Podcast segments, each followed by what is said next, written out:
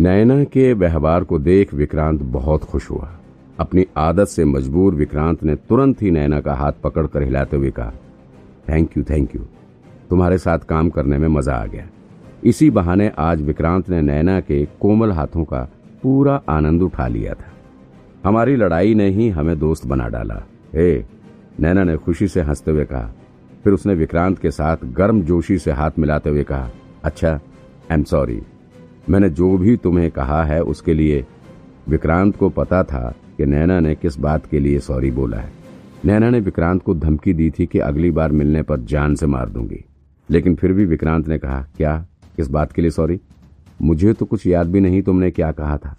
सुंदर लड़कियों को देखते ही विक्रांत के मन का शाहरुख खान जाग उठता है। नैना ज़ोर से हंस पड़ी अच्छा फिर तो सही है। फिर नैना ने सीरियस होते हुए कहा अच्छा देखो हम दोनों ही यहाँ पनवेल ब्रांच पर नितेश को इंटेरोगेट कर रहे थे, और यहीं पर दोनों मर्डर केस का खुलासा हुआ है। अब भले ही इंटेरोगेशन यहाँ हुआ है, लेकिन तुम भी इसमें इन्वॉल्व थे, और रमेश सावरकर वाला मर्डर केस तुम्हारी ब्रांच का है। इसलिए मैं इन्वेस्टिगेशन की सारी डिटेल तुम्हारी ब्रांच में भी भेजूँगी, और दोनों ही ब्रांच के सीनियर ऑफिसर को इस इन्वेस्टिगेशन की रिपोर्ट दूँगी, जिससे इस केस को सॉल्व करने का जो भी बेनिफिट मिले, वो हम दोनों को बराबर ही मिले। नैना की बात सुन विक्रांत ने मन ही मन सोचा, कुछ भी हो, ये लड़की बहुत चालाक है। ये अपने फ़ायदे के लिए ही मुझसे दोस्ती का हाथ बढ़ा रही है। नितेश को इन्वेस्टिगेट करने के लिए मैं ही आया हुआ था और मेरी ही वजह से दूसरे वाले केस का भी पता लग सका है। लेकिन फिर भी ये क्रेडिट लेने के लिए कितनी तेज़ी से आगे आ रही है।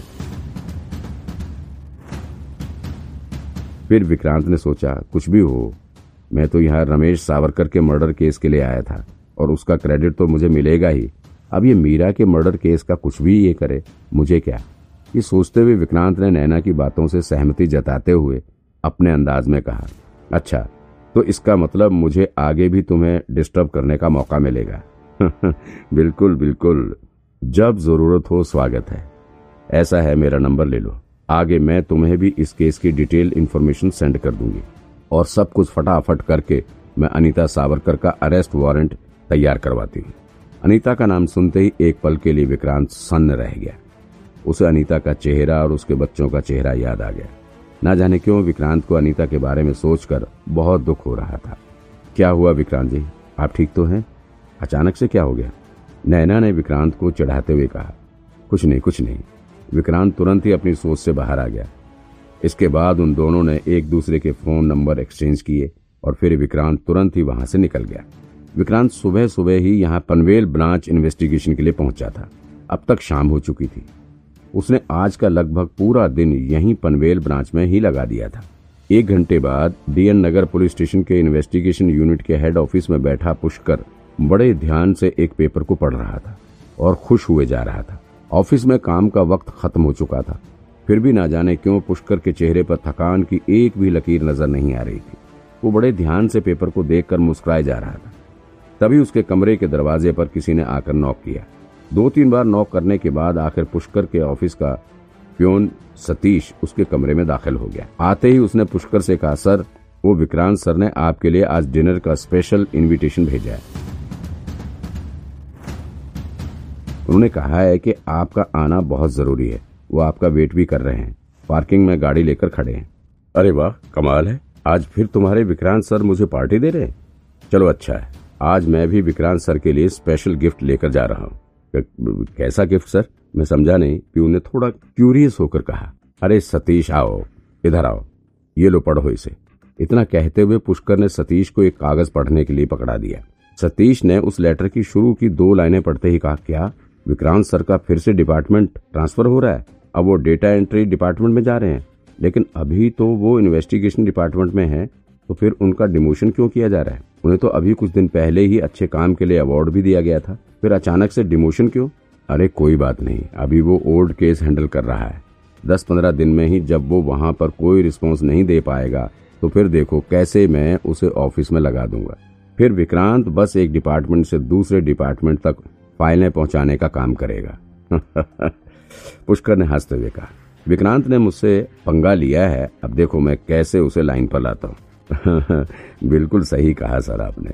सतीश भी विक्रांत को बिल्कुल पसंद नहीं करता था। उसने फिर कहा, ऑफ़िस में इतने सारे ऑफिसर हैं, लेकिन विक्रांत सर जैसा सन की कोई नहीं है।